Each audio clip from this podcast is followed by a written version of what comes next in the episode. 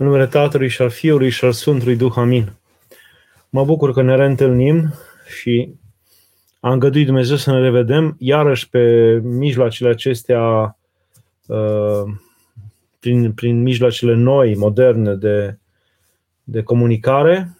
Hristos a înălțat și, după cum știți, avem astăzi uh, o temă firească, acum înainte de Rusalii, moșii de vară, uh, moșii de vară despre suflet, iertare și dorul de cei dragi.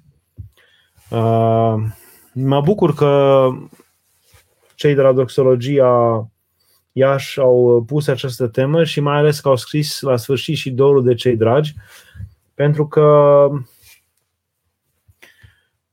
de fapt o să vedeți de ce mă bucur, pentru că o să vorbim puțin despre, despre, despre felul cum un creștin îi iubește și pe cei trecuți și îi ocrotește și ajută și simte ca pe părinți și pe moșii săi. Nu exista în lumea creștină și nu există în lumea creștină ideea de morți înfricoșători și înspăimântători care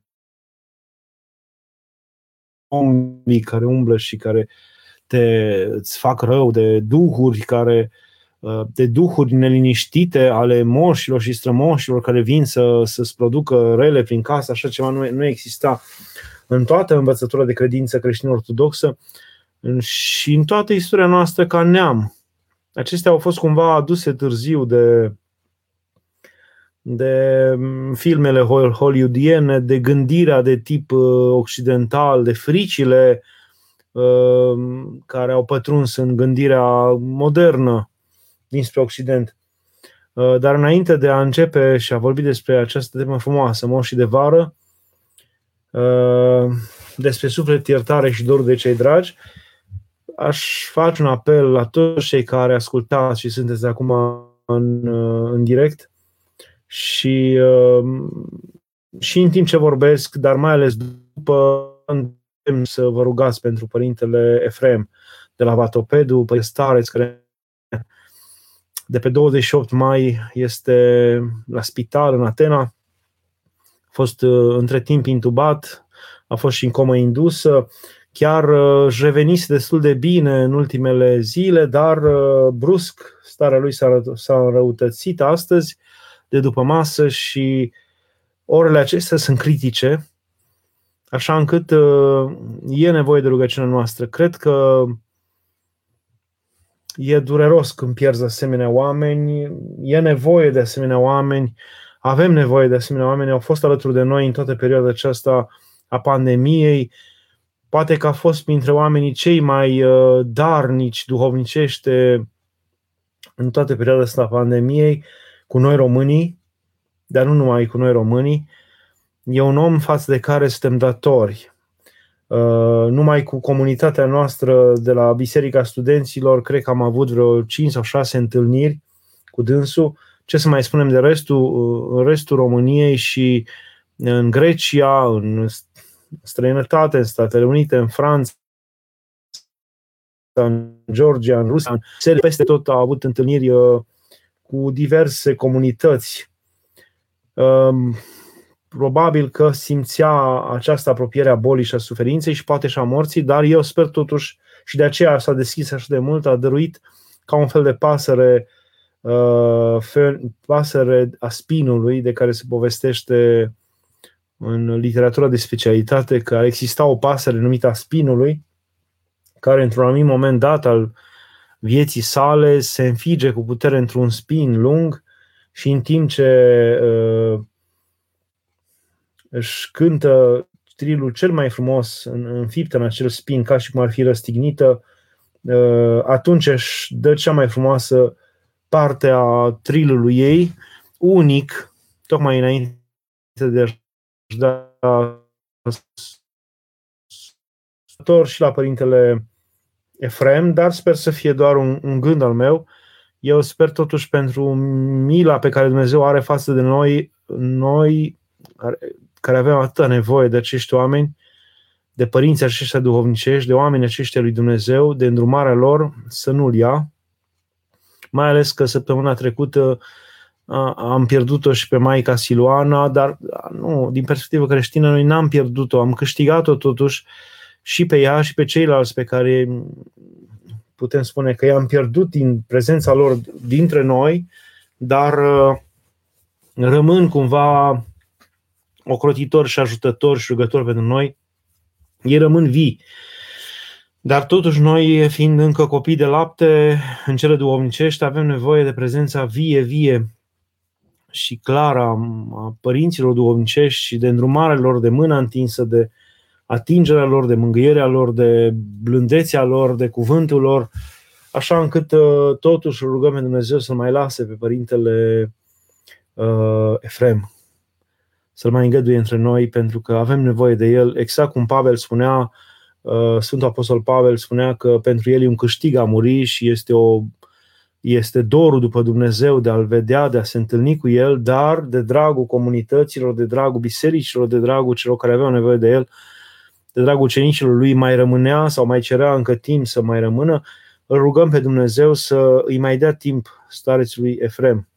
Acum, întorcându-ne uh, la moșii de vară, să știți că biserica a rânduit uh, moșii de iarnă, moșii de toamnă, moșii de vară, uh, adică fiecare anotimp în afară de, în afară de primăvară, dar la primă, primăvară avem totuși avem o pleiadă de, de sărbători, de, de sărbători, de zile închinate în mod special, dedicate în mod special celor adormiți, uh, așa încât uh, primăvara avem toate, toate, toate uh, duminicile din timpul postului mare, începând cu prima, toate duminicile, toate sâmbetele din postul mare, începând cu prima sâmbătă numită sâmbăta lui Teodor Tiron, și după aceea toate sâmbetele au, au niște uh, parastase speciale și slujbe închinate special celor adormiți, culminând cu, în mijlocul primăverii, când cade totdeauna Paștele, culminând cu sâmbăta lui Lazar, care sunt un fel de moș de primăvară. Așa încât putem spune că există o zi specială uh, dedicată celor adormiți, în care suntem chemați să ne rugăm pentru cei adormiți, să ne aducem aminte de cei adormiți, să-i uh, cinstim aducându-le înaintea lui Dumnezeu uh, aceste slujbe, aceste litanii pentru ei și amintindu-ne de ei și făcând milostenie pentru ei. Uh, așa că avem în fiecare anot timp. Avem și iarna. Iarna avem totdeauna în săptămâna, în sâmbătă de dinainte săptămânii, dinaintea săptămânii brânzei, săptămânii albe. Totdeauna începutul postului sau săptămânile de dinaintea postului sunt, sunt undeva în februarie și acel, acea sâmbătă înainte de, înainte de uh, săptămâna brânzii, ultima săptămână înainte de post, acea sâmbătă este sâmbăta, uh, este sâmbăta moșilor de iarnă, totdeauna cade iarna, uh, aceea este iarna. Cum vă spuneam, primăvara avem o pleiadă de, de, de sâmbete ale postului mare închinate, începând cu sâmbăta lui Teodor uh, Tiron, prima sâmbătă din post, și după aceea toate sâmbetele și culminând cu sâmbăta lui Lazar, care este un fel de moși de primăvară, învierea lui Lazar din sâmbătă dinaintea florilor, după care avem uh, moșii de vară, moșii de vară totdeauna îi, uh, îi uh, prăznuim, îi punem, îi, îi avem în sâmbătă dinaintea rusalilor, deci sâmbătă aceasta ce vine, și totdeauna cade, cel, cel mai devreme cade la sfârșitul lui mai, dacă nu, uh, mai totdeauna cad în, cad în, zile, în zilele de iunie, această sâmbătă a moșilor, și uh, mai avem sâmbăta moșii de toamnă, care sunt uh, cu două săptămâni înainte de postul Crăciunului, deci cade undeva sfârșitul octombrie, totdeauna. Uh, și vă spuneam, noi românii și noi ortodoxi și nu numai românii, n-am avut niciodată această, această imagine monstruoasă, morbidă asupra morții, chiar dacă moartea în sine este este dureroasă, este urâtă, este, nu e nimic frumos în moarte, dar prin, prin faptul că Hristos a murit și că a fost înainte mergătorul nostru, uh, Dumnezeul nostru a fost înainte mergătorul nostru care a trecut prin porțile morții, uh, ea devine frumoasă, ea devine exact cum uh, un drum, un drum pe care a trecut cineva pe care noi îl iubim, cineva drag nouă, foarte drag nouă, devine după aceea plăcut, oricât de urât ar fi acel drum, el capătă o frumusețe, capătă o semnificație, capătă, capătă o, o, o liniște, o pace, uh, tocmai pentru că știm că înainte, înainte pe acel drum au călcat au trecut picioarele celui iubit de noi, au trecut, a, a trecut cel pe care noi îl iubim atât de mult și pe care îl urmăm și pe care îl căutăm. Tot așa și moartea, și suferința, și durerile, și moartea au, uh, și-au pierdut urățenia, și-au pierdut uh, uh, monstruozitatea, și-au pierdut dinții dureroși încă de acum. Moartea pentru noi creștinii uh, nu este nu este învinsă deja de Hristos și învinsă și de noi numai prin faptul că știm că o vom învia și că ea este trecătoare. Ea nu este decât un somn mai lung. Să știți. Moartea, de la venirea lui Hristos încoace, și-a pierdut puterea, și-a pierdut uh, importanța. Ea nu mai este o stăpânitoare a tot cuprinzătoare și a tot stăpânitoare peste toată făptura. Ea este doar cea care este ca un medic care poate să-ți producă să-ți aducă doar un somn mai lung. De aceea Mântuitorul nu îi mai numește pe cei morți morți, ci îi numește uh, adormiți. Uh, așa cum, uh, de fapt, Mântuitorul schimbă cu totul, ca un fel de schimbare de paradigmă se produce odată cu Mântuitorul, pentru că el numește morți pe cei care nu aleg calea lui Dumnezeu, pe cei care uh, trăiesc nepăsători, departe de credință, departe de, de adevărata viață în Dumnezeu. De ce îi preocupați numai de lumea aceasta? Îi numește morți pe aceștia și îi numește adormiți pe cei care mor. Foarte interesant. El, de exemplu, când un, un tânăr vine și îi spune învățătorule, vreau să vin după tine, dar lasă-mă întâi să, să îngrop pe tatăl meu, Uh, el a zis, lasă morții să-și îngroape pe morții săi. Morții erau, uh, din perspectiva asta spusă de Mântuitorul, și erau cei care nu îl alegeau pe Hristos, care îl disprețuiau, care se uitau cu, cu un fel de mm, nepăsare unită cu dispreț la, la cuvintele Mântuitorului, la adevărurile spuse de el, la minunile pe care el le făcea uh, și care continuau să-și vadă de treaba lor, de puținătate vieții lor, care se uh, se cuprindea între prag, între, între pragul casei, cercul curții, coada măturii, coada tigăii cu care își făceau mâncare, puțin, puțina viață pe care o aveau era doar ceea ce petreceau ei și ceea ce și făceau ei în curtea lor, în casa lor, în târgul lor între rudele și prietenii lor care sau între dușmanii lor, bârfind, vorbind, uh, sfătuindu-se, uh, iubind pe cei ce iubesc, urând pe cei ce îi urăsc. Uh, deci o viață care nu avea cum să se termine decât aici pe pământ. Pe aceștia Mântuitorul care nu vor să pe aceștia pe care nu vor să urce spre, spre întâlnirea cu Dumnezeu, pe aceștia Mântuitorul îi numește morți.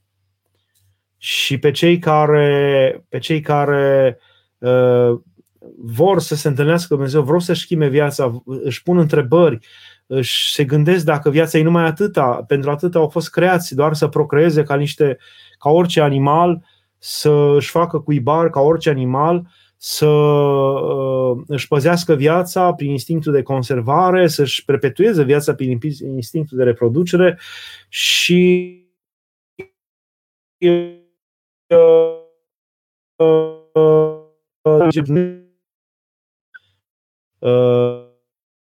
dacă acești oameni, în perspectivă dumnezească, sunt morți.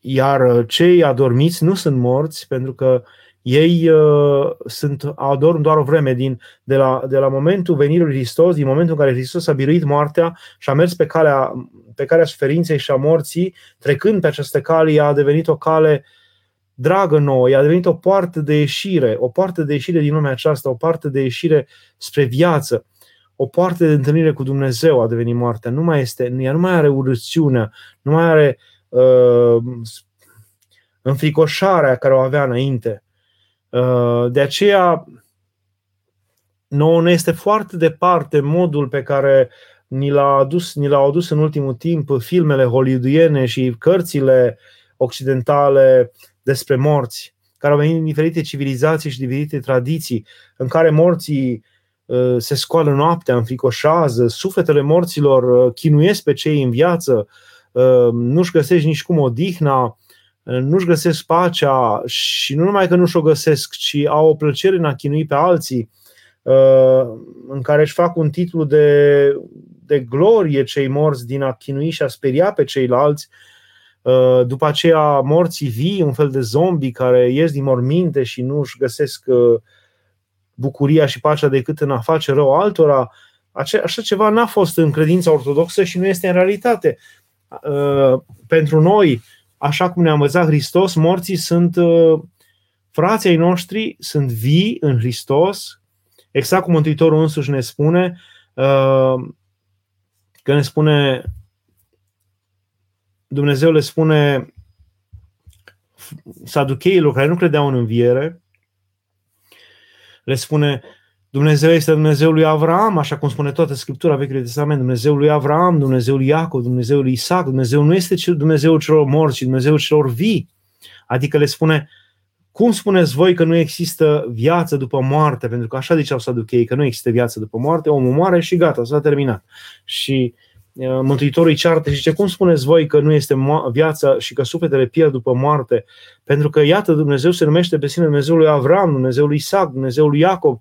Deci, uh, dacă se numește așa, atunci uh, cum, cum putem spune că Dumnezeu este Dumnezeul celor morți? Dacă acești, aceste personaje, Avram, Iacov și Isaac, sunt morți, am zice că Dumnezeu este Dumnezeul celor morți sau Dumnezeu nu este Dumnezeul celor morți, Dumnezeu, Dumnezeul viu, a celor vii. Înseamnă că Avram, Isaac și Iacov sunt vii, dar nu numai Avram, Isaac și Iacov sunt vii, ci toți toate rudenile noastre, toți apropiații noștri, toți cei morți din neamurile noastre sunt vii.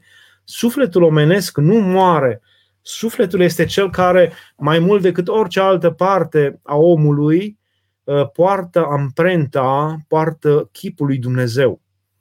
Ori așa cum Dumnezeu este nemuritor, așa uh, sufletul este nemuritor. Sufletul este nemuritor și nu numai că este nemuritor, este partea din noi, din om, care dă viață, care însuflețește. El are puterea exact ca și Dumnezeu să dea viață, să însuflețească. Uh, și Însuflețirea aceasta pe care o dă sufletul, în primul rând, viața aceasta pe care o dă sufletul, este cea pe care o dă și trupului. Trupul fără suflet nu trăiește, dar sufletul fără trup trăiește. El uh, nu pierde odată cu trupul.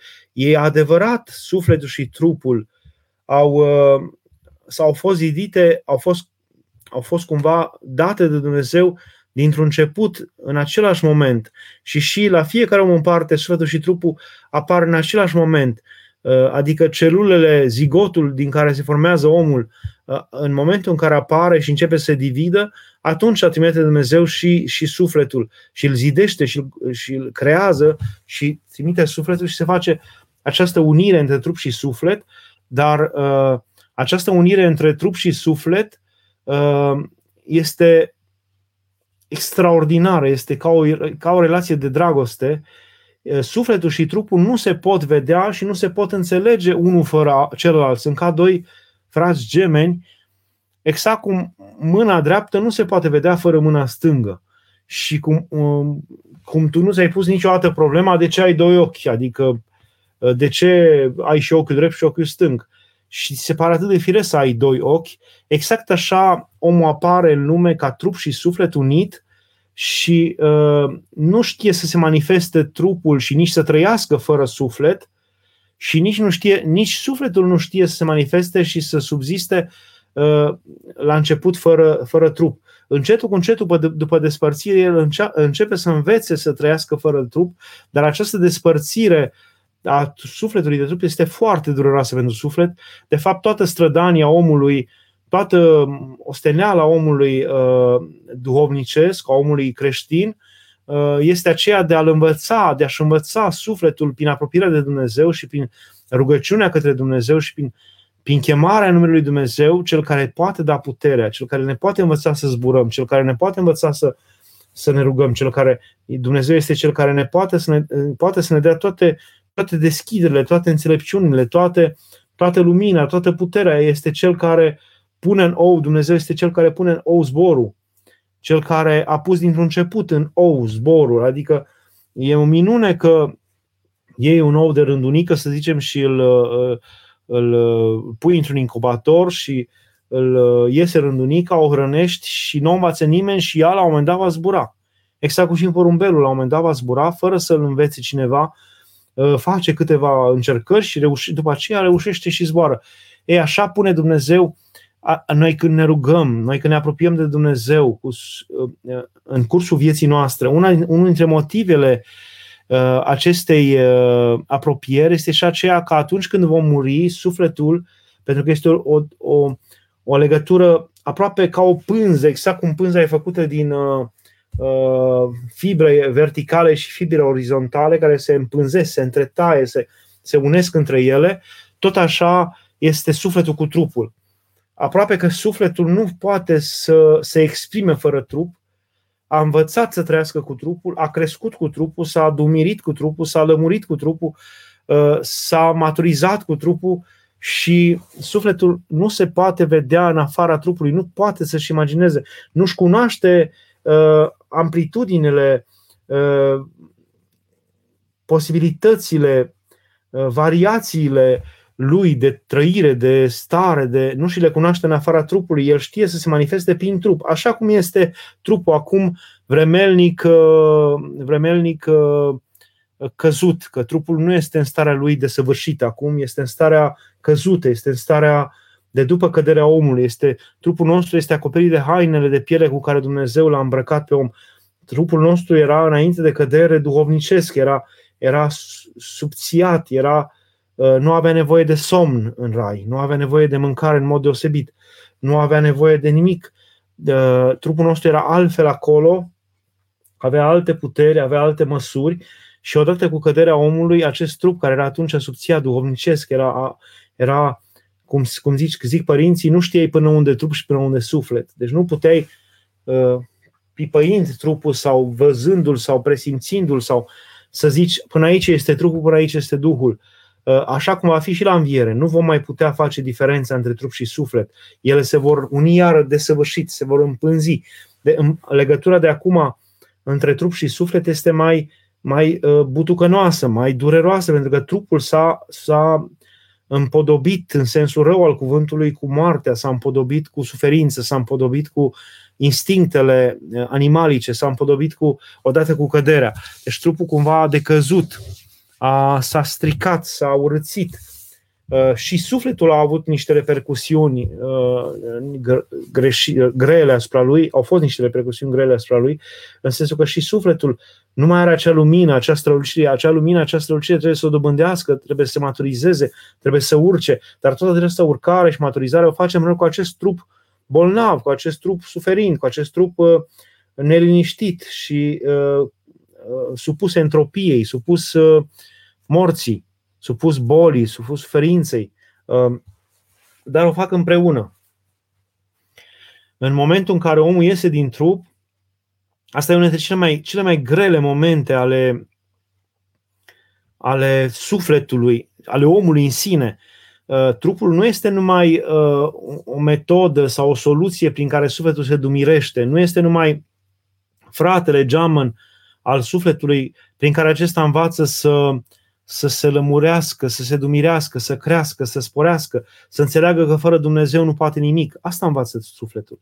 Să înțeleagă că nu are puteri el să facă ceva fără Dumnezeu, să înțeleagă că este muritor, că este trecător, că este vremelnic, că, puț- că puterea lui este mică, că are nevoie de Dumnezeu, că toate sunt mâna lui Dumnezeu și prin trup învață. Trupul este ca un frate bun care și-a luat asupra lui niște poveri grele prin care tu înveți ce să nu faci și cum să faci și ce greșeală ai făcut oarecând și să nu mai faci.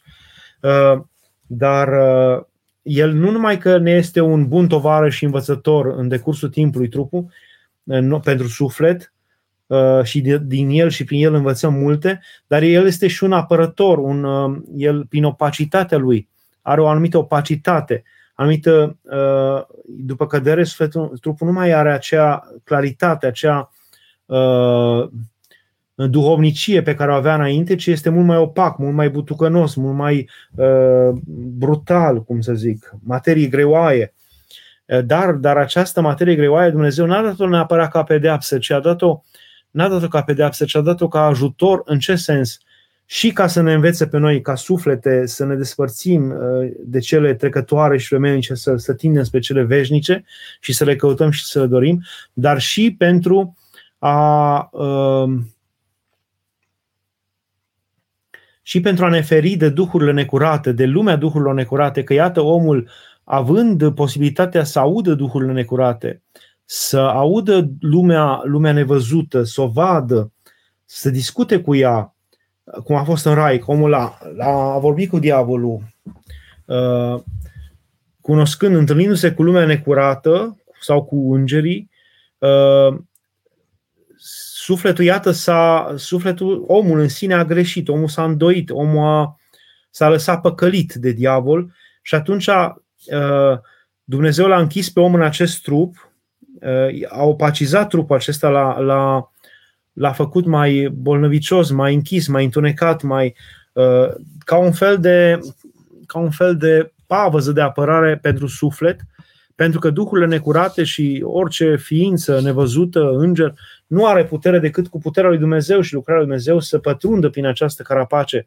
și să uh, intre în dialog cu omul sau să, să-l atingă pe om, să-i atingă sufletul sau să vorbească cu sufletul sau să caute să-l înșele. Nu poate decât dacă Dumnezeu îngăduie și Dumnezeu nu îngăduie.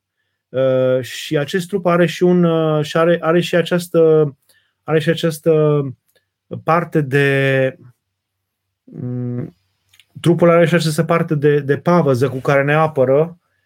Deci, momentul morții noastre este foarte periculos, foarte greu. De aceea, părinții pustiei se pregăteau o viață pentru momentul acesta al morții. Din două, din două perspective erau foarte important. Trei. Unu, întâlnirea cu Dumnezeu, care oricum am sucit, oricum am învârtit eu, dacă, dacă pentru o întâlnire cu un om, cineva se pregătește o zi, două, poate cu, când se căsătorește, se pregătește și, o, și 20 de ani înainte ca să-și întâlnească uh, omul potrivit, nu? Dacă pentru întâlnirea cu un om uh, faci eforturi colosale, dacă pentru întâlnirea cu bolnavii ca medic tu faci eforturi de 12 ani de muncă, dacă întâlnirea, dacă întâlnirea cu, cu, cu problemele, cu procesele, un avocat, un judecător face eforturi de 10, 10 ani de, de, de învățat, uh, întâlnirea cu omul cel mai potrivit pentru viața ta uh, îți trebuie 20 de ani de, de, de pregătire. Uh, cum este această pregătire pentru întâlnirea cu Dumnezeu? Exact cum uh, este foarte importantă întâlnirea cu Dumnezeu, este foarte importantă. Și pentru această, acest moment trebuie să ne pregătim. Trebuie să ne pregătim. Și de aceea momentul morții este foarte important pentru că este momentul întâlnirii cu Dumnezeu.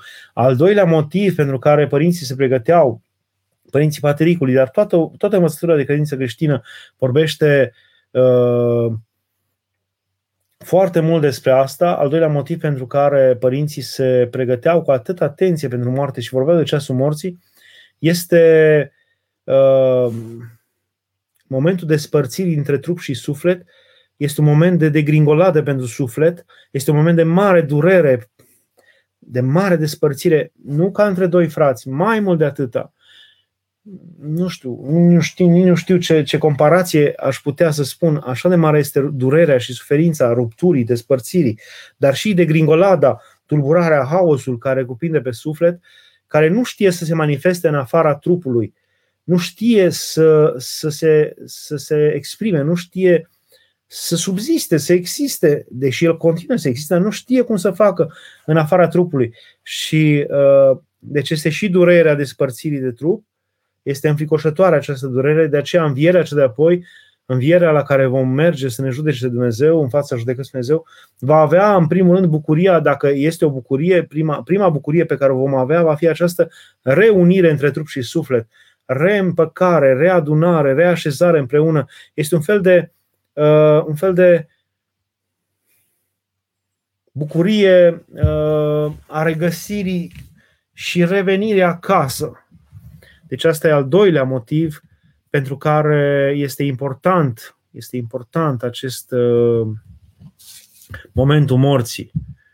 Iar al treilea motiv uh, este acela că uh, acest, uh, acest până atunci sufletul a fost uh, izbăvit de întâlnirea cu duhurile necurate care puteau fi, puteau fi foarte uh, uh, foarte ispititoare, puteau să-l ducă în ispită, puteau să-l, să-l ispitească, să-l încerce, să-l, să-l facă să cadă iarăși uh, și puteau să-l înșele dacă el n-a sporit în Dumnezeu, dar până și întâlnirea cu duhurile dumnezeiești, cu duhurile îngerești, puteau să-i fie uh, foarte tulburătoare și înspăimântătoare și să înțeleagă greșit această întâlnire. Deci dacă omul nu este pregătit dacă omul nu este pregătit de moarte prin apropiere de Dumnezeu, prin rugăciune către Dumnezeu, prin dedicare, dată, dedicare față de Dumnezeu, uh, el riscă în momentul, uh, în momentul morții să se întâlnească cu duhurile necurate care locuiesc în văzduh și care au căzut odată cu căderea demonilor, cu demonii, care locuiesc aici între cer și pământ. Și aceste duhuri necurate nu se întâlnesc cu omul numai ca să-l uh, ca să-l, uh, să-i vorbească sau să-l înspăimânte sau să-l certe sau să-l ceară. Nu, se întâlnesc ca să-l înșele, înșelăciunea continuă.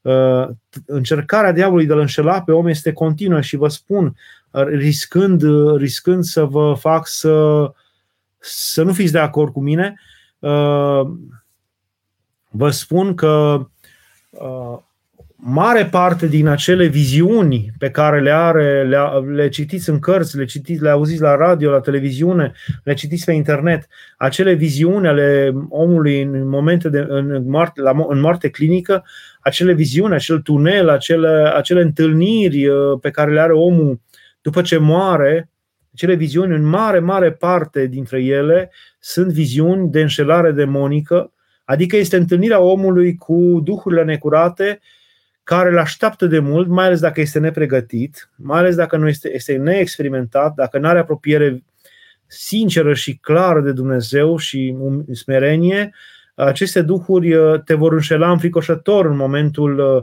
întâlnirii cu ele după moarte. Uh, pentru că ele, exact cum se întâmplă cu aceste personaje care au trecut prin moarte clinică, marea majoritate văd uh, zone foarte frumoase, trăie prin câmpii, Elizee, se plimbă, își văd rudele, e o bucurie, e o plăcere, e o frumusețe, se întorc de acolo, de dincolo, cu stare de liniște că de fapt uh, poți să moară oricând și ce bine e să mor, că de fapt dincolo e o mare fericire și nu e nicio judecată până la urmă, nu e nicio înfricoșare. Uh, e diferită această experiență cu experiența Sfinților, cu experiența Bisericii care ne vorbește despre, despre, uh, despre un moment al judecății, un moment al, al adevărului în trecerea de dincolo. Așa încât uh, sufletul care este nepregătit riscă, riscă această înșelare înfricoșătoare de care am putea vorbi mult. Deci, în primul rând, pentru aceste trei momente trebuie să ne pregătim pentru întâlnirea cu Dumnezeu, pentru durerea înficoșătoare a despărțirii de, de trup, a sufletului și haosul care îl cuprinde și pentru întâlnirea cu ispititoarele duhuri necurate care pot să-l înșele pe suflet.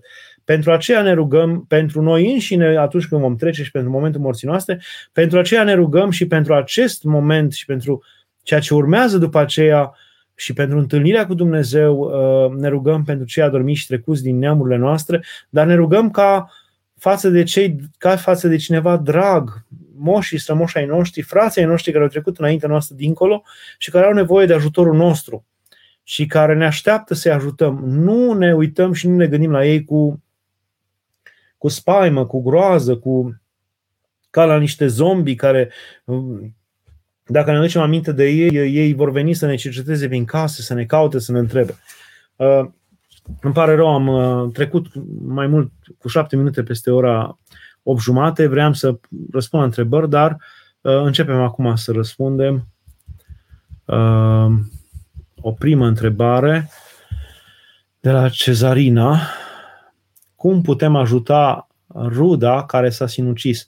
După ce au trecut primii șapte ani de la deces și s-au făcut parastasele, care este practica? Putem pomeni de acum cu numele de botez? Uh, biserica e, e ca o mamă, își dorește să-i ajute pe acești oameni. Problema acestor oameni este că au murit într-un păcat, într-un păcat uh, strigător la cer, într-un păcat de moarte, într-un păcat împotriva Duhului Sfânt și au murit în timp ce făceau acel păcat și deci nu este nicio, n-a fost nicio, uh, n-a fost timp și n-a fost vreme de pocăință, de părere de rău, de, dar totuși noi nu putem judeca în locul lui Dumnezeu. Nu știm noi dacă în ultimele clipe ale acelui om acesta nu i-a părut rău, acestea nu i-a părut rău. Nu știm cât de normal mai era acel om când și-a luat zilele. Nu știm uh, ce tulburare era în și cum îl judecă Dumnezeu și ce duhuri necurate se luptau cu acel suflet, așa încât uh, nu este, nu, nu este motiv să-l, să judecăm noi și să socotim noi că nu se mai poate face nimic. Ba da, există obiceiul acesta în Biserica Ortodoxă. Eu l-am, l-am luat de la părintele meu duhovnicesc, la Sfințitul Vasile Someșanu, care acum este bolnav, dar uh, continuă să se roage pentru noi, uh, care după șapte ani de la sinucidere începea să-i pomenească la parastase pe cei adormiți, pe cei sinuciși uh, și nu-i pomenea, nu făcea parastase speciale pentru ei, făcea pentru familie, pentru tot neamul, dar între cei care îi pomenea, îi pomenea și pe aceștia și mai ales uh, îi, îi pomenea și îi pomenim noi biserica pe acești, acești sinucigași. Totdeauna în toate aceste sâmbete ale moșilor de vară, deci sâmbăta, dinainte de, de Rusalii și în ziua Rusalilor, seara la vecernie, la plecarea genunchilor, este această, acest obicei de a se ruga, de a ne ruga și pentru cei adormiți, pentru cei trecuți dincolo, dar prin adormiți prin, care au murit sinucigându-se. Există această rânduială și cred că Uh, este înfricoșător să ne rugăm pentru oamenii aceștia, e adevărat, este înfricoșător pentru că duhuri necurate, puternice, i-au, i-au biruit și uh, i-au uh, prins și că rugăciunea noastră pentru acești oameni poate să atragă, uh, poate să atragă uh, ispite de la aceste duhuri necurate asupra noastră, deci de aceea mai bine vă îndemn să lăsați bisericii să-i pomenească în aceste zile de sâmbătă, sâmbătă dinaintea rusalilor și duminica, rusalilor să-i pomenească, iar nouă nu ne rămâne decât să facem uh, milă pentru ei, să-i, să-i punem la parastase după șapte ani, dar să facem milă pentru ei. Exact cum și nu poate să nu, poate să nu, să nu mi-aduc aminte de o, o familie care mi-a povestit, mi-a povestit uh, cineva că a venit o familie la părintele Arsenie Boca uh, cu un copil de 18-19 ani care se sinucisese, adică venea cu povestea, cu vestea, cu durerea și nimeni niciunde nu-i dădea nicio șansă, toți îi alungau, toți le spuneau că nu se mai poate face nimic și uh, au venit la părintele Arsenie Boca și au zis copilul nostru de 19 ani, acum nu știu câți ani, s-a sinucis. Ce putem face pentru el? Și părintele Arsenie uh, s-a rugat și a zis, faceți mă o casă pentru un amărât, un acoperiș dedicați un acoperiș pentru un amărât sau pentru o familie necăjită la marginea unui sat, ca să-i face și lui un bine acolo dincolo. Adică, cred că faptele de milostenie au putere, uh, că dragostea arătată, clară, dragostea prin rugăciune, dar și dragostea prin faptă, uh, are putere de a trece până dincolo de, de uh, moarte, are putere de trecere și că Dumnezeu are milă că acest fel de dragoste face ca Dumnezeu să aibă și mai multă milă față de acești oameni și să aducă și peste ei lumina uh, dacă ei vor, vor, avea, vor avea un sâmbure, uh, sâmbure de lumină în, în, în ființa lor, acest sâmbure ca un, ca un jar într-un, uh, într-un, într-un val de, de cenușă o singură boabă de jar, dar aceea dacă mai este, Dumnezeu va face să, să scapere, să se, să se lumineze, să ia foc prin, mila, prin milostivirea noastră și prin rugăciunile noastre. Așa încât uh, faceți fapte de milostenie. Nu neapărat să ridicați case, dacă veți putea, faceți asta. Dacă nu, și mai mici, dar fapte de milostenie pentru acești oameni. Uh, a doua întrebare, Dan, părinte, care este semnificația numărului de zile atunci când este vorba de pomenirea celor adormiți? Spre exemplu, de ce la 9, la 40 de zile și nu după împlinirea altul, altui număr de zile. Uh, 9 zile de la moarte, 3 zile în primul rând, ca și Mântuitorul, deci în primul rând sunt 3 zile de la moarte și în a treia zi se face primul și cel mai important parastas, care este de fapt slujba mormântării, pentru că ne aducem aminte de 3 zile cât a stat mormânt Mântuitorul. Deci asta e prima semnificație. 9 zile pentru că, în primul rând, duh, no, sufletul nostru, după ce moare, uh, se întâlnește cu duhurile necurate ale, ale uh, și cu duhurile îngerilor, și cu îngerii buni, dar și cu îngerii răi care uh, locuiesc între cer și pământ aici în văzduh și care întâmpină sufletul și care îl înșală și lispitesc. Și atunci noi ne rugăm în primul rând uh, și cerem în primul rând celor nouă cete îngerești să ne ocrotească, să ne călăuzească, să călătorească împreună cu noi uh, spre împărăția lui Dumnezeu, spre scaunul judecății lui Dumnezeu. Și atunci nouă acesta are semnificația celor nouă cete îngerești pe care noi le. De fapt, uh, am chiar am auzit că în, în, au fost zone creștine vechi în care se făceau rugăciuni speciale pentru cele nouă cete îngerești în fiecare dintre aceste zile de la moarte până într-a noua zi. Rugăciuni speciale uh, uh, tuturor, în fața tuturor acestor cete îngerești, începând cu îngerii, arhanghelii, scaunele, domniile, începăturile, stăpânile tronurile, domniile și terminând cu heruvimii și serafimii, uh, care vin să ne ajute și sar în ajutorul nostru ca trimișea lui Dumnezeu atunci când trecem prin aceste furci caudine, prin aceste, uh, cum le numeau părinții, uh, Vasile, Sfântul Vasile cel Nou le numea vămile văzduhului și îngerii sunt cei care ne ajută. Iar 40 de zile este, bineînțeles că lucrurile nu se mai judecă dincolo și odată cu moartea omului după zilele acestea ale pământului și ale rotirii sale în jurul axei și în jurul, în jurul soarelui. Dincolo, acolo unde este lumea sufletului, aceste zile și nopți nu mai au valoare și importanță. Timpul, sufletul intră, intră în marele timp, nu mai, nu mai este supus timpul acesta vremelnic, uh, socotit după lună și după soare și după uh, cum se învârte pământul. Uh, așa încât și 3 zile, și 9 zile, și 40 de zile nu mai au înțelesul acesta simplu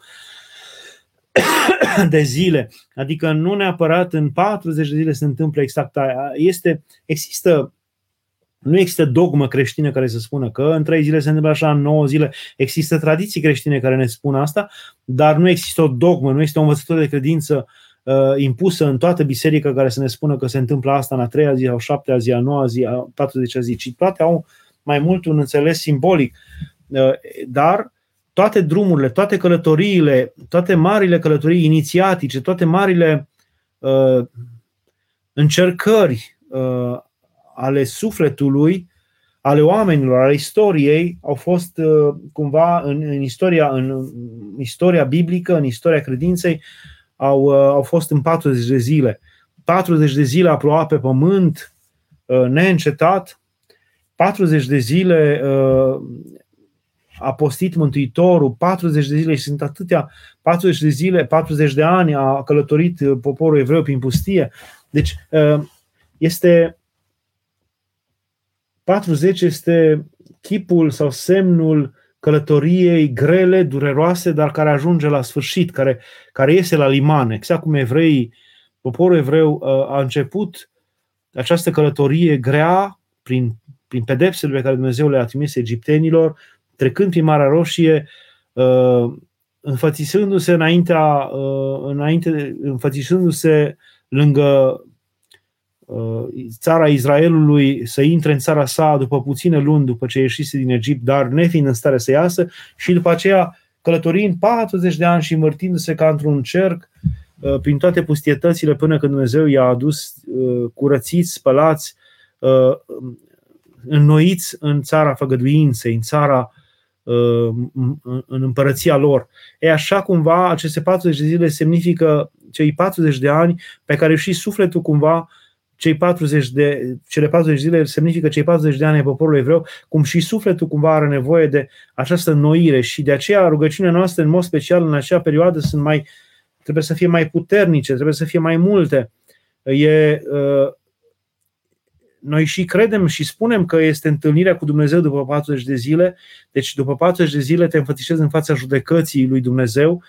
Uh, nu neapărat că 40 de zile numărate uh, și cu ore și minute. De ce nu trebuie să fim așa de disperați că vai exact la 40 de zile să facem parastasul, dacă e la 41 sau dacă la 38, vai de mine. Nu. Ci are un, un înțeles este o călătorie de purificare, de curățire, ajutați de rugăciunile noastre, ajutați de milostenie, ajutați de îngeri. Uh, este o călătorie a sufletului spre Dumnezeu, pentru marea întâlnire cu Dumnezeu, în care Dumnezeu îi mai dă timp, în care nouă ni se mai dă timp să-i ajutăm. De aceea sunt foarte importante aceste 40 de zile. De aceea în toate părțile țării, uh, mai toate mamele, soțiile, se duc la mormânt timp de 40 de zile, dimineață de dimineață, tămâiază, aduc rugăciuni, alții în alte părți fac uh, rugăciuni de 40 de liturghii, câte 40 de liturghii până la uh, 40 de zile după, după, ce a dormit, după ce a dormit cineva drag. Toate acestea pentru această mare întâlnire. Uh, o altă rugăciune, o altă întrebare. Ioana, ce e de făcut, părinte, atunci când îi visăm pe cei care au trecut recent la Domnul? Am visat pe bunica mea că îmi cere de mâncare și am înțeles că trebuie să dau milostenie acea mâncare celor săraci. Nu, nu, nu. Să știți că acesta e un obicei uh, destul de dubios și destul de, uh, aș, l-aș numi chiar păgân, acesta de a, de a urmări cu atenție și de a căuta să visăm pe cei adormiți. Bineînțeles că după ce îți moare cineva drag, după ce te tulbură enorm de mult la mormântare, la tot ce s-a întâmplat, când, când prezența sau tocmai absența celuilalt pe care l-ai iubit acum face ca o, să, să fie o prezență neîncetată în inima și în mintea ta și în memorie a celui care nu mai este uh, între, între noi aici, văzut. Uh, tocmai pentru că te gândești așa de mult, uh, visezi, bineînțeles, mai mult cu acel, uh, cu acel om. Și bine, dacă, dacă mai ai și ideea clară că, uh, cum știu că am rude în sud, spre Valahia, spre țara românească și Oltenia și acolo este obiceiul să, să, să se pur și să se vâneze aceste, aceste vise. Și care mai de care din tot satul, după moartea vreunui, vreunui uh, om, care mai de care din tot satul vine la poarta rudelor care au rămas a celui care a, a murit, a, a dormit și spun, l-au visat azi noapte, cerea nu știu ce și nu știu ce, era soame, era sete și bineînțeles că dacă nouă ni se imprimă aceste lucruri în minte, uh, Bineînțeles că și noi putem să visăm pe cel trecut tot așa, cu cereri, cu dorințe, cu așteptări, cu are nevoie de mâncare, are nevoie de... și chiar s-a făcut așa ca un fel de obicei că dacă are nevoie de mâncare, dacă vedem că are nevoie de mâncare, să-i dăm mâncare. Dacă are nevoie de somn, de, uh, să-i dăm pat, să-i dăm pernă. Nu, nu, nu. Cel adormit nu are nevoie nici de pat, nici de pernă, nici de mâncare această trecătoare era nevoie de mila, de dragostea noastră, a că prin mila și prin dragostea noastră, prin dărnicia noastră, deschidem inima, deschidem, bucurăm pe alții, îi facem pe alții să mulțumească lui Dumnezeu și Dumnezeu mai cu răbire își deschide mâinile și milostivirea spre acel suflet, asta e altceva, dar nu are nevoie cel adormit. Aproape că în anumite zone din sud am văzut acest obicei că am văzut că sunt oameni care, dacă au nevoie de ceva, vin și spun la cei la rudele adormitului. Au, am văzut că are nevoie de o masă, de scaune și bineînțeles că aceștia trec peste orice, cumpără mese, scaune și bineînțeles că îi dau chiar celui care a zis că l-a visat așa. Deci dacă ai nevoie de ceva, atunci te duci și uh, minți că sau, să, sau spui că ți s-a părut că l-ai visat că avea nevoie de haine noi, că tocmai ai nevoie tu de niște haine noi și te, și te, și, te și gândești că dacă mă duc să le spun eu, bineînțeles că o să-mi dea mie haine noi, că eu l-am visat. Și uite așa, nu, nu, nu, nu cred că trebuie să, în primul rând, nu trebuie să credem în vise. Cum vă spuneam, visele pot fi foarte, pot fi chestii personale ale noastre, dacă am stat și ne-am gândit mult la ai noștri și dacă atunci el a devenit așa de prezent în minte cel a dormit, bineînțeles că o să-l visăm. Bineînțeles că dacă am trăit într-o civilizație, într-o cultură în care știm că morții se arată în vis și că cer și așa, o să visem și noi că cere, dar în primul rând nu. Se poate întâmpla ca Dumnezeu să îngăduie să, să, prin vis să se descopere ceva, dar acestea sunt lucruri rare.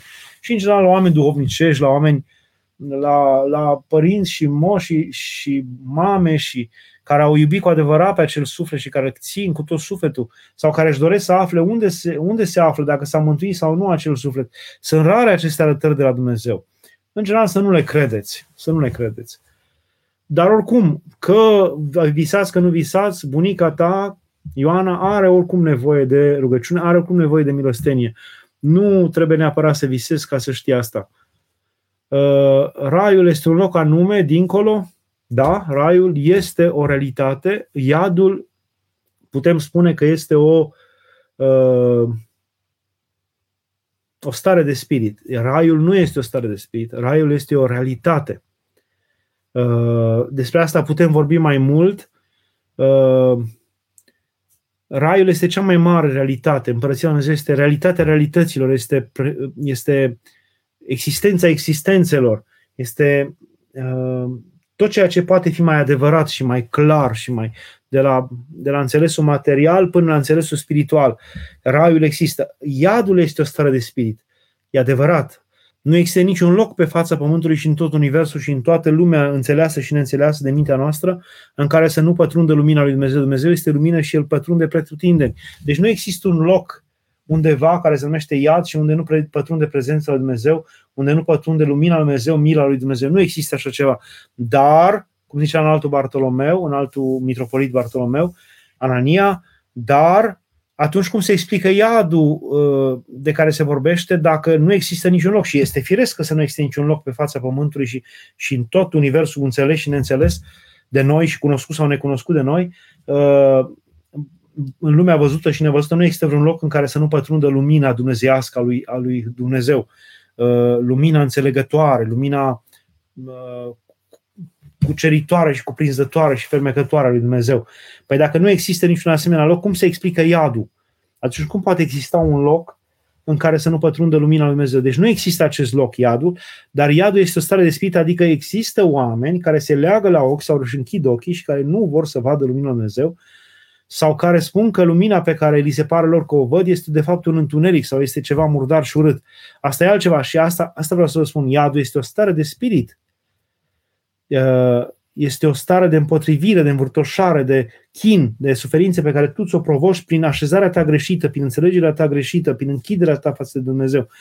Iadul pe care, suferințele pe care le, pe, le, le trăiești tu în iad sunt suferințele uh, învârtoșerii și încovrigării sufletului împotrivitor lui Dumnezeu, a nerăspunsului tău uh, față de Dumnezeu. Asta este suferința pe care o trăiești tu în iad. Dar raiul este real, real, foarte real. Uh, ce mai știe despre rai? Raiul lor ca nume, ce se mai știe despre rai? E mult de spus. Care este rolul păstrării corpului la înmormântare și nu incinerare?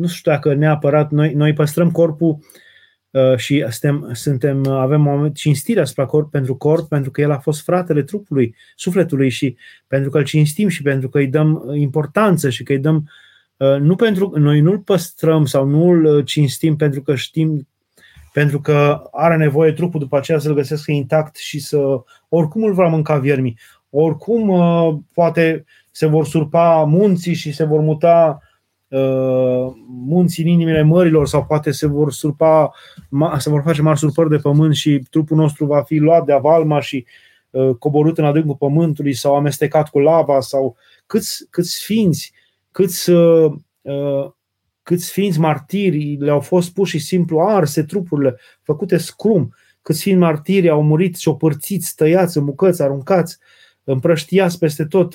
Asta nu înseamnă că trupurile acelora nu vor învia uh, și că Dumnezeu le va preschimba într-o clipită și le va face noi și vii și le va aduna de la o margine alta a pământului. Uh, asta, asta știm, Dumnezeu are puterea asta. Noi, noi avem grijă aceasta față de trup, nu pentru că Dumnezeu n-ar putea să facă și din uh, scrum uh, trup și din ce, s-a, ce a rămas în aer, uh, n-ar putea să-l, să-l refacă la loc și să-l. Nu pentru asta, ci pentru că îl cinstim și pentru că îl urmăm pe Hristos. Și pentru că mai este un motiv pentru care noi dăm cinstirea aceasta trupului sau îl îngropăm așa, pentru că ceea ce se întâmplă cu trupul după moarte este continuă un fel de lucrare și cu trupul continuă un fel de lucrare. Și alături de trup rămâne o putere dumnezească și alături de trup rămâne cumva o prezență a sufletului. Uh, și prin trup continuă să se manifeste viața și lucrarea celui mort. De asta, asta, explică, asta se explică în viețile Sfinților, adică da, sufletul s-a despărțit de trup, dar rămâne o anumită prezență vie, o anumită lucrare lui Dumnezeu, o anumită prezență vie a sufletului și lângă trupul cel adormit, chiar dacă el se împrăștie, chiar dacă el se devine, se usucă sau chiar dacă el rămâne numai oase, ca la sfinți, dar prin acele oase trupul continuă să lucreze. Uh, de aceasta dăm noi cinstire trupului, dar și despre asta cred că trebuie să găsim alt, uh, altă dată când să vorbim mai mult.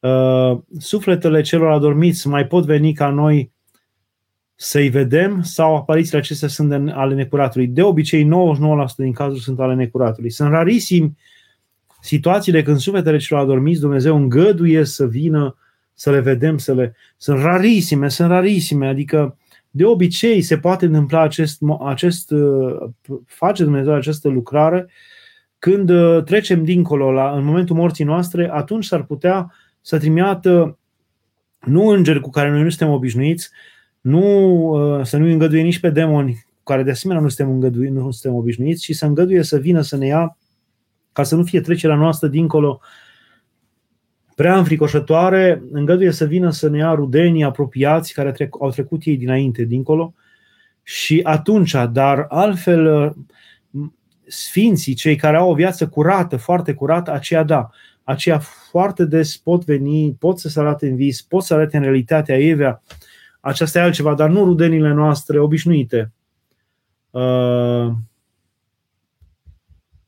Aurelia, cât de mult îl, pot ajuta, îl poate ajuta milostenia pe Sfântul cel adormit dacă s-a spovedit și împărtășit doar de câteva ori înainte de a părăsi această viață. Îl poate, dar vă spun, vă mai spun o, îl poate ajuta mult, dar poate, vă mai spun o, un ajutor pe care puteți să-l faceți acestor oameni, să-l dați acestor oameni, acestor suflete, uh, ajutorul de a face, acela de a face uh, ceva bun ce l-ați învățat de la acel om. Deci nu există ceva să-l ajute mai mult pe acel om care a trecut dincolo, decât uh, să faci ceva bun, uh, un lucru bun pe care l-ai învățat de la celălalt. Exact cum, de exemplu, un scriitor ca Dostoevski este judecat la judecata particulară după moarte, dar uh, până la judecata de apoi sunt cărțile lui pe care el le-a scris și care uh, poate că schimbă și aduc uh, pace, aduc uh, înțelegere, aduc credință creștină în inimile multor sute de oameni și tot acest bine acumulat în veacuri se va veni și se va da lui Dostoevski la ziua judecății cele mari.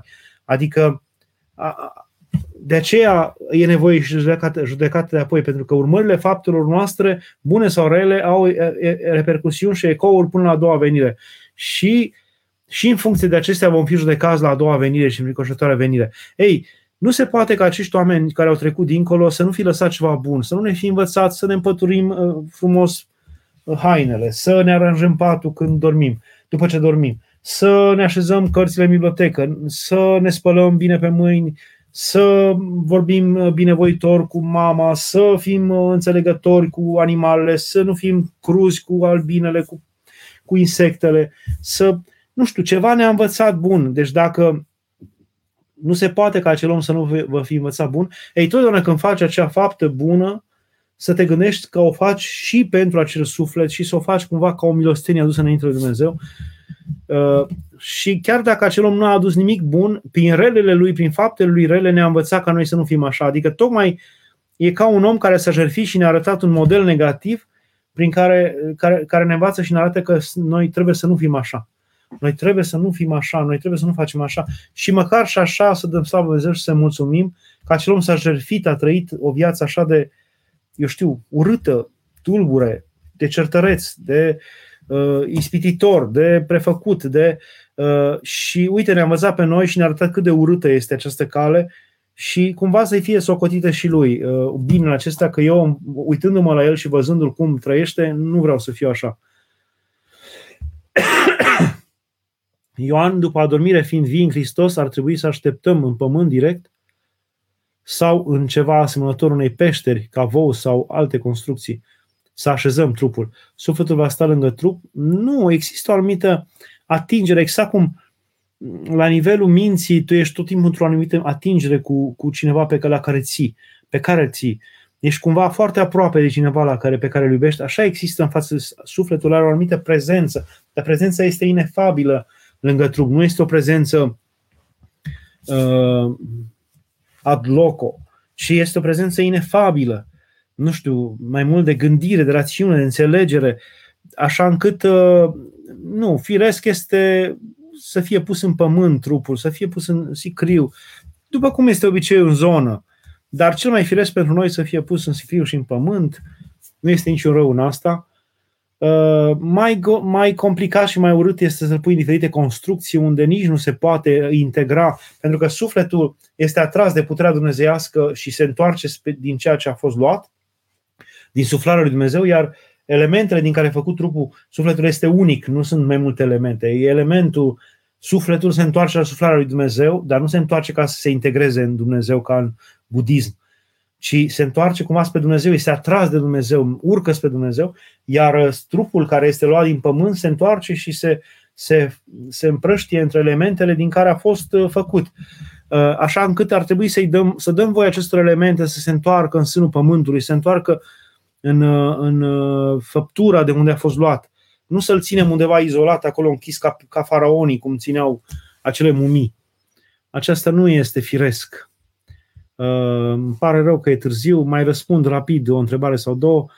Uh, Hristos a înălțat, în ce fel îmi pot, îmi pot pomeni o străbunică despre care nu sunt sigură că a fost ortodoxă. Nu, nu, nu știu dacă trebuie să fim niște, niște eu știu, pricepuți căutători prin arhive și să facem uh, sondări și să... Nu, pomenește-o, pur și simplu pomenește-o. Uh, știe Dumnezeu dacă a fost sau nu a fost, nu se supără Dumnezeu dacă tu o pui la pomeniri și la liturghie și la parastase și ea n-a fost.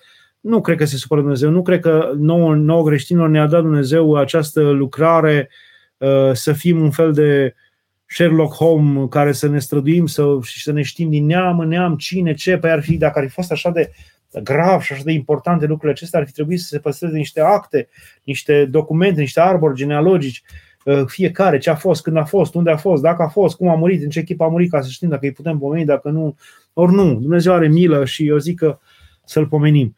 Elena, dacă dăm de pomană, de sufletul morților, fără nume, este corect? Da, este corect. Uh, se, se duce către toți. Gândiți-vă la Sfântul Macare Egipteanu, care uh, a găsit o tigvă prin pustie și a atins-o cu toiagul și a zis cine ești? Și a, a vorbit tigva. Și a zis sunt un preot din vechime, idolatru. Și unde ești? Sunt în iad. Și a zis cum ești acolo? Așa, era rău. Și a zis este vreun moment bun? Singurul moment bun este când te rogi tu și creștinii pentru noi. Dar nimeni nu-l cunoștea pe acel preot, cum îl chema. Deci rugăciunile impersonale, nu, nu impersonale, personale, dar Uh, nu cu un nume specific, mă rog pentru preotul idolatru, nu știu cine, uh, ci se ruga pentru toți cei, din, cei care erau în suferință, în dureri, în, în iad. Uh, o primeau ca pe o milostenie, o primeau ca pe un dar, o primeau ca pe un ajutor. Ioana, de ce îngăduie Dumnezeu de gringolada de care spuneți după moartea noastră? Păi, dar nu îngăduie Tocmai pentru că suntem nepregătiți absolut și nu avem această legătură cu Dumnezeu și nu avem, nu ne-am uh, maturizat în Dumnezeu și n-am crescut ca suflet în Dumnezeu, noi ne simțim în această stare de degringoladă și de turburare și de ispitire. Cu cât Dumnezeu îl ajută enorm pe suflet. De aceea este acest proces de îmbătrânire, de oboseală, de entropie, de dezmembrare pur și simplu. aproape că trupul nu mai ne este de niciun folos, ochii nu mai văd bine, urechile nu mai aud, gura nu mai poate vorbi cum trebuie, nu mai poate mânca cum trebuie, picioarele nu ne mai ajută și este o... Dumnezeu ne ajută cumva să ne despărțim de trup și să ne învățăm acest zbor, acest mers al sufletului, să, acest mers al sufletului dincolo de trup. Să nu mai trăim doar prin trup, să nu mai uh, ne manifestăm doar prin trup. Dar dacă noi nu vrem asta și nu ne învățăm acest lucru și nu vrem să învățăm această cale de împăcare cu Dumnezeu și lămurire, noi, noi uh, trecem dincolo și intrăm într-un fel de degringolat, de haos, până când vom învăța să, să, să, să fim cum trebuie să fim, dacă vom mai învăța și trimite la noi Dumnezeu înger păzitor, dar trimite înger păzitor la noi dacă noi îl rugăm și îl, îi cerem să rămână alături de noi și dacă faptele vieții noastre sunt cumva în consonanță cu prezența îngerului păzitor. Da, vă mulțumesc. Mă iertați că am depășit cu 8 minute ora 21. Uh, ne rugăm pentru cei adormiți, îi avem aproape, îi iubim, ținem la ei, sunt frații noștri mai mari plecați dincolo care ne așteaptă uh, și nu niște zombi înfricoșători și niște cimitire morbide în care noi nu vrem să intrăm. Și cimitirele sunt, după cum uh, și știm, sunt după un cuvânt grecesc, cimitirion, care înseamnă uh, dormitor în grecește. Deci noi mergem în cimitire ca prin niște dormitoare în care părinții și moșii noștri s-au culcat, au dormit, dorm un somn lung, dar se vor trezi. Până atunci, exact cum pe un bolnav, cu un, cu un om căzut în comă, trebuie să-l mai îngrijești, trebuie să-l mai ajuți, și rugăciunile noastre, milostinile noastre îi ajută pe acești oameni și ordinea și frumusețea și uh, florile pe care le punem la morminte și curățenia pe care o face în cimitire este ordinea pe care o face orice soră medicală cu cineva care este într-o boală lungă. Dumnezeu să ne ajute să ne întărească, Hristos a înălțat.